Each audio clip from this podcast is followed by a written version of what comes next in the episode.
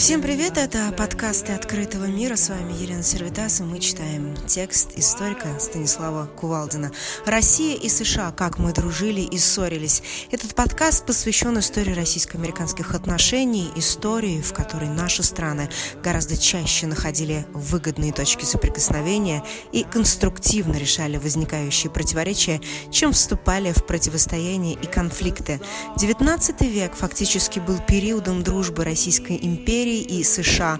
Поговорим о том, как и почему России удавалось выстраивать с США вполне сердечные отношения, в чем был интерес обеих стран и почему была продана Аляска.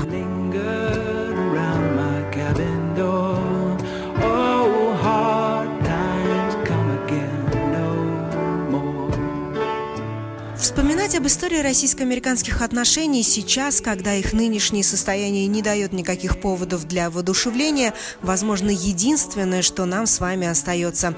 Ведь даже с учетом десятилетий холодной войны Штаты и Россия гораздо дольше находились в состоянии дружбы и испытывали искреннюю симпатию друг к другу. Впрочем, некоторые разногласия, случившиеся между двумя государствами в прошлом, чем-то похожи на те, что мы переживаем сейчас. И если посмотреть на это глазами глазами оптимиста можно извлечь из былого опыта рецепты, как хотя бы и в будущем избегать подобных конфликтов или преодолевать их.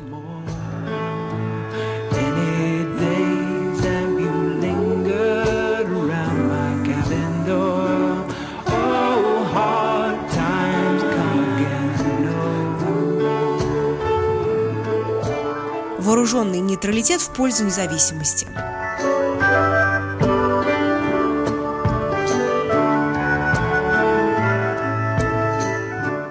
залог отсутствия ссор, как и в отношениях между странами, так и между людьми, это отсутствие общих интересов. Разве что можно поздороваться при случайной встрече. Когда-то в отношениях России и Америки все было именно так. Когда в XVIII веке жители британских колоний на побережье Северной Америки осознавали себя как народ, обладающий правом на самоопределение, Российская империя была слишком далеко, чтобы иметь в этом регионе собственные интересы. И все же начавшаяся в 1775 году война за независимость не обошла ее стороной. Более того, российская позиция все-таки сыграла небольшую роль в победе колонистов. Правда, произошло это уже после того, как конфликт конфликт приобрел международный статус. В 1778 году на стороне будущих США выступала Франция, объявившая Великобритании войну, против которой годом позже выступила Испания, а через год Великобритания воевала уже и с Голландией. В этом сложном международном противостоянии императрица Екатерина II также решила сыграть против Великобритании.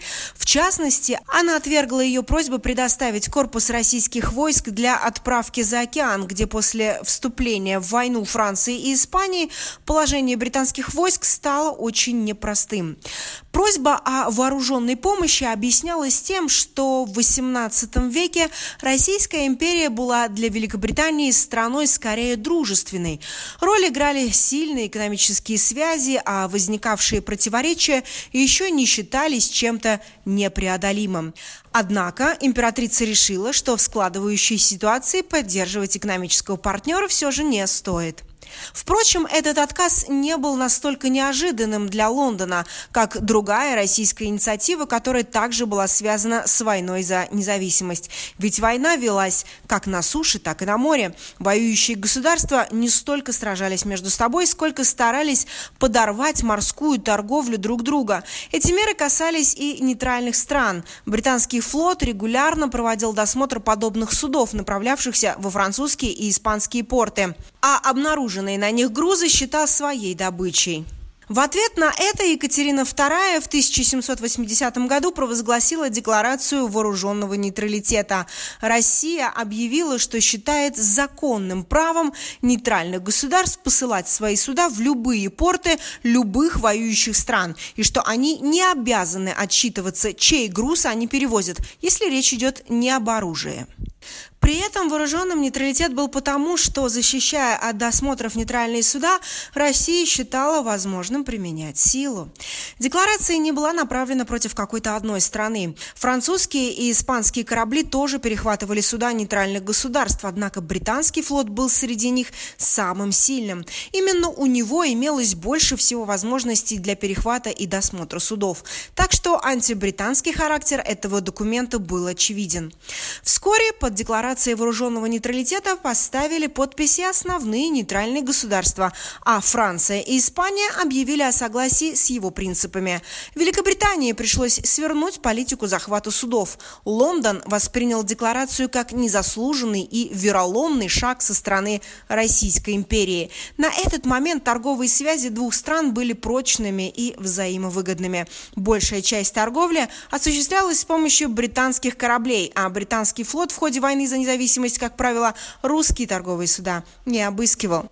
Инициатива вооруженного нейтралитета надолго запомнилась английским дипломатам. Спустя много лет ее еще припоминали российским послам в Лондоне. В какой-то мере именно после этого шага Великобритания впервые стала смотреть на Российскую империю как на коварную державу, от которой можно ожидать разных неприятных неожиданностей. Так декларация стала одной из причин, из-за которых две страны на долгие десятилетия стали непримиримыми соперниками.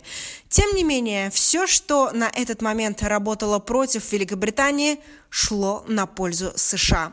Так что и Россия, решив подтолкнуть постепенно разрушавшуюся Британскую империю, внесла таким образом свой вклад в появление независимого американского государства.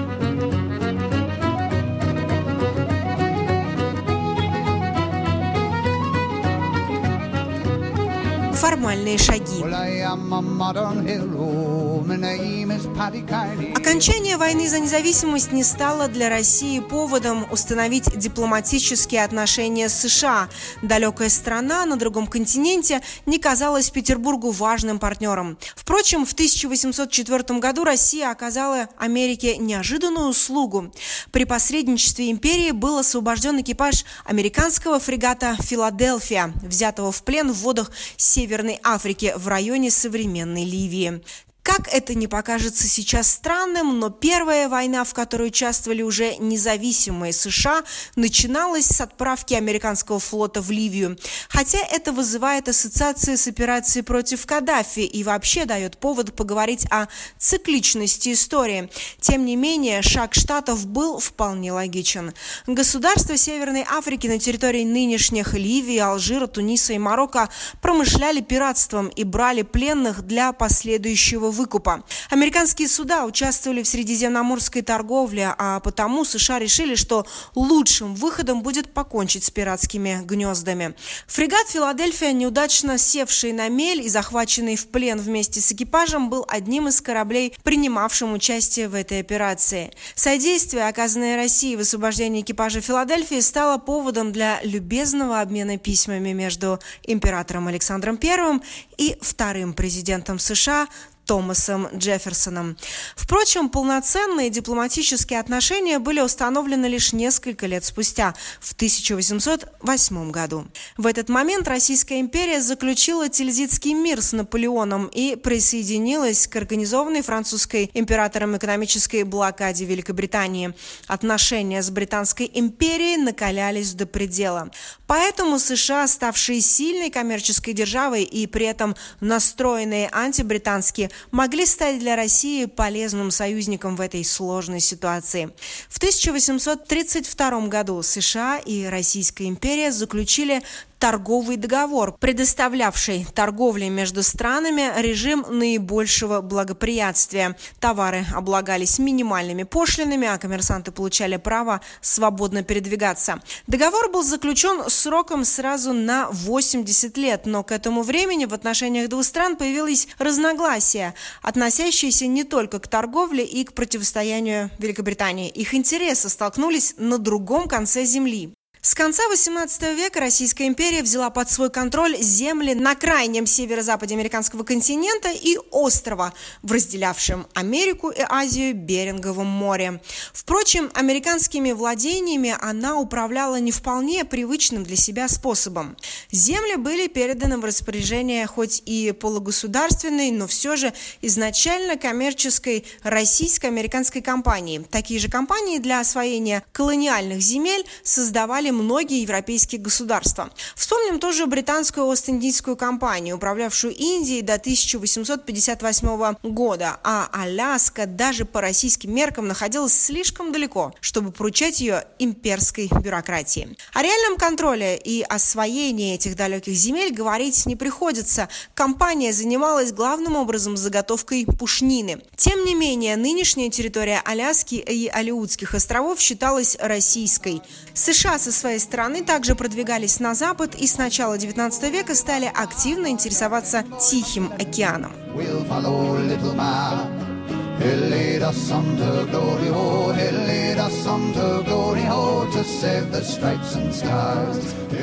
Америка все ближе.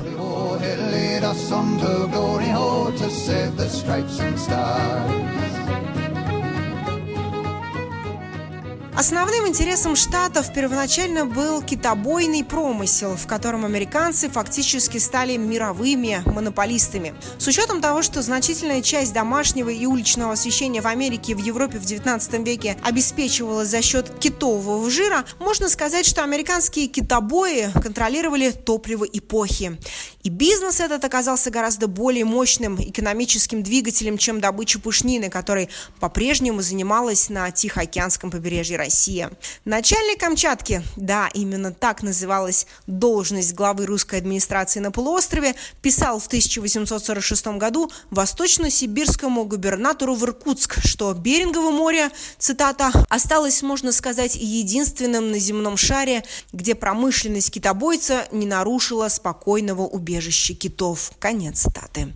Расположенное между Камчаткой и Аляской море тогда находилось внутри российских владений. Впрочем, воспользоваться этим России не пришлось, поскольку примерно в эти же годы флотилии американских китобоев начали массово заходить в Берингово и Охотские моря и вести там свой промысел. Возможностей же что-то противопоставить этому экономическому вторжению у России просто не было. Берега Русской Америки оставались малоосвоенными и почти почти незаселенными. Именно тогда российские власти начали осознавать, что удержать эти территории в случае какого-либо серьезного конфликта оказывается очень сложной задачей. Еще больше шансы на сохранение Аляски уменьшились после того, как США окончательно вышли на побережье Тихого океана и после войны с Мексикой в 1848 году присоединили к себе Калифорнию. Впрочем, позициям России на Аляске угрожало вовсе не это – а обнаруженное в 1849 году в Калифорнии золото. За считанные годы пустынные берега на далеком краю Земли превратились в богатую и бурно развивающуюся территорию и новый экономический центр на западном побережье Северной Америки. Америка закрепила свои позиции на берегах Тихого океана и начала активно искать торговые пути к другим берегам – в Китай, Японию и заодно смотреть на слабо заселенные и неразвитые североамериканские владения России уже глазами безусловной хозяйки положения. Драматические изменения роли Русской Америки можно увидеть в появлении на Аляске нового экспортного товара с 1850-х годов американцы начали активно закупать на Аляске лед и поставлять его в Калифорнию. Хотя сейчас продажа снега и льда может показаться анекдотом, однако в реалиях 19 века это был вполне выгодный бизнес. Сами Соединенные Штаты активно поставляли на внутренние и внешние рынки собственный лед.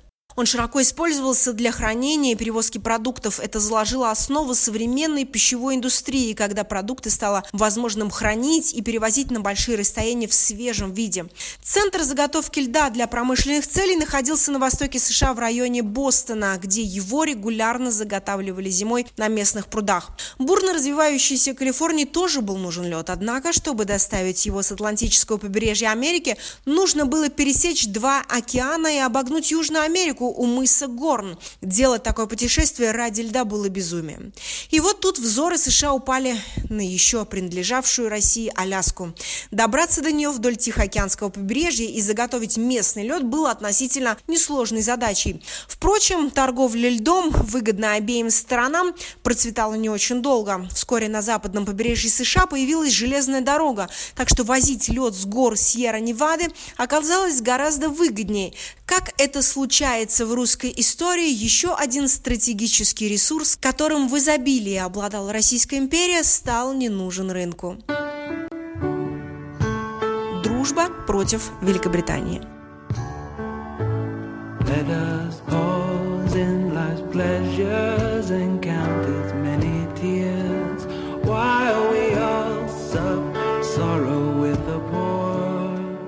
Америка относилась к России скорее с симпатией. Особенно это проявлялось во время Крымской войны. Отчасти сыграла роль то, что Россия в этой войне сражалась с Англией, а американцы по-прежнему болели за соперников англичан. Так что неудачи антироссийской коалиции в Крымской войне восприняли в Америке с большим злорадством. Когда стало известно, что русским удалось отбить первый штурм Малахова кургана в июне 1855 года, жители Нового Орлеана отправили делегацию к русскому консулу, поздравляя Россию с удачей. Когда же осенью 1855 года Малахов курган был все же взят, и французские и британские жители Сан-Франциско решили устроить торжества по случаю победы, то горожане не дали закончить эти мероприятия и устроили под окнами русского консула контрманифестацию с русскими и американскими флагами.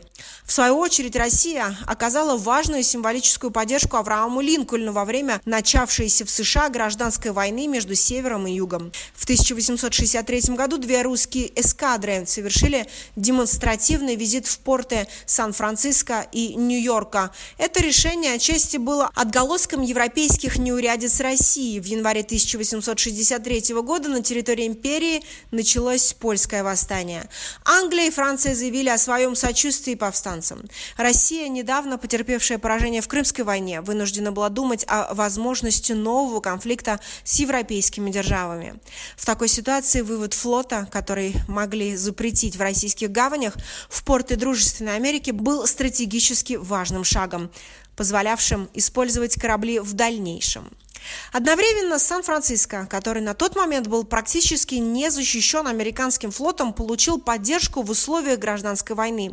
Америке тоже приходилось думать о такой защите, поскольку Англия и Франция в конфликте с севера и юга негласно поддерживали южан и рассматривали возможность интервенции на их стороне. Хотя такое развитие событий было маловероятным, все же поддержка рабовладельцев позиция, которую было очень сложно продать общественному мнению, русский флот в американских американских гавнях окончательно закрыл этот вопрос. Вопрос. Скажите, есть ли в планах присоединение Аляски к России? Спасибо, пенсионерка Фаина Ивановна. Как? Фаина Ивановна. Э, Фаина Ивановна, дорогая, зачем вам Аляска? Русская Америка по обе стороны океана. После того, как гражданская война в США закончилась, довольно быстро была решена и участь российских владений на Аляске. Империя действительно остановилась не просто удерживать территории на другом континенте под самым боком у бурно развивавшихся США. К тому же после продажи Аляски Соединенные Штаты на тот момент настроенные против Великобритании как бы зажимали с Тихоокеанского побережья британскую Канаду в сложном противостоянии России и Великобритании приходилось учитывать этот фактор. Впрочем, сама русско-американская компания уже не приносила былой доход. Длительная охота не позволяла заготавливать меха в прежнем объеме, а другие промыслы развивались плохо.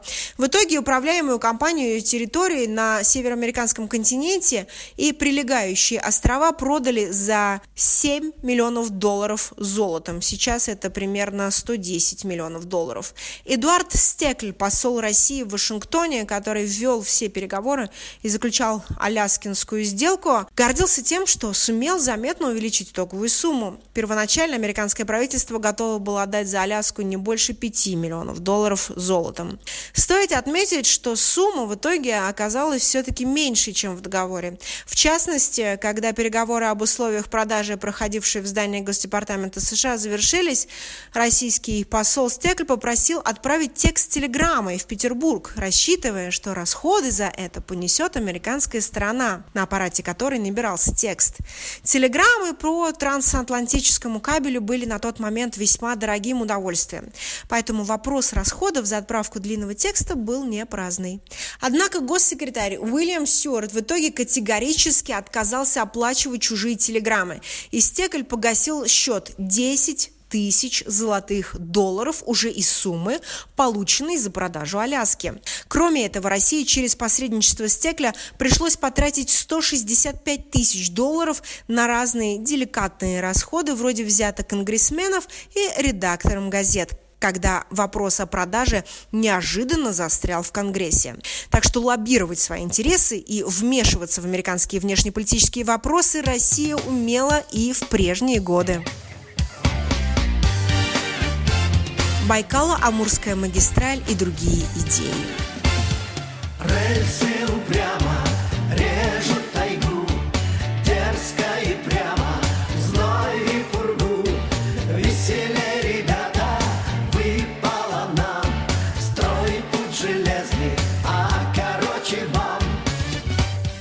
вопрос с Аляской, американцы стали еще активнее размышлять об экономической экспансии в Тихоокеанском регионе. Здесь они также не могли обойти вниманием Россию. В конце 1850-х годов ослабленный Китай после давления России все-таки уступил ей, формально принадлежавшую ему, территорию Преамурья и нынешнего Приморского края. Новые дальневосточные территории стали быстро развиваться и тоже привлекли интерес американских предпринимателей предпринимателей. Особенно их интересовал Амур, единственный в этом регионе крупный водный путь от Тихого океана вглубь Азии. Американский бизнесмен Перри Коллинз пытался предложить русскому правительству проект строительства железной дороги от устья Амура к Иркутску. Амур, принадлежавший России, должен стать исключительно важной артерией, по которой пойдет огромная торговля и которая откроет Сибирь для мировой коммерции, писал он.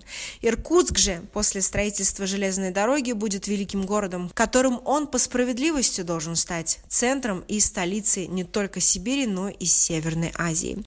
Фактически Коллинз предлагал строительство нынешней Байкало-Амурской магистрали и как бы это было сказано сейчас, опережающего развития территории Дальнего Востока. В 1860-е годы уже другая группа бизнесменов, имевшая договоренности с крупными промышленниками, предложила России основать в устье Амура торговую колонию. Американцы брались наладить морскую торговлю России с Китаем, правда, взамен требовали перекрыть старый караванный торговый путь между Китаем и Сибирью. Сложно сказать, как развивалась бы история Дальнего Востока, если бы там появилась новая русская Америка с настоящими американцами, а железную дорогу в Сибирь Сибирь проложили бы не из европейской части России, а с побережья Тихого океана. Но опасаясь, что Дальний Восток превратится в неконтролируемую российским государством экономические ворота в Сибирь, правительство отвергло оба проекта. В целом, в XVIII веке и в большей части XIX века Российская империя и США прожили в дружбе, умело избегая возможных неприятностей и уступая друг другу там, где настаивание на своем оказывалось бессмысленным и бесполезным, как, например, в вопросе Аляски. Время настоящих конфликтов пришло в XX веке, причем случилось это еще до Октябрьской революции. Но об этом поговорим в следующем выпуске.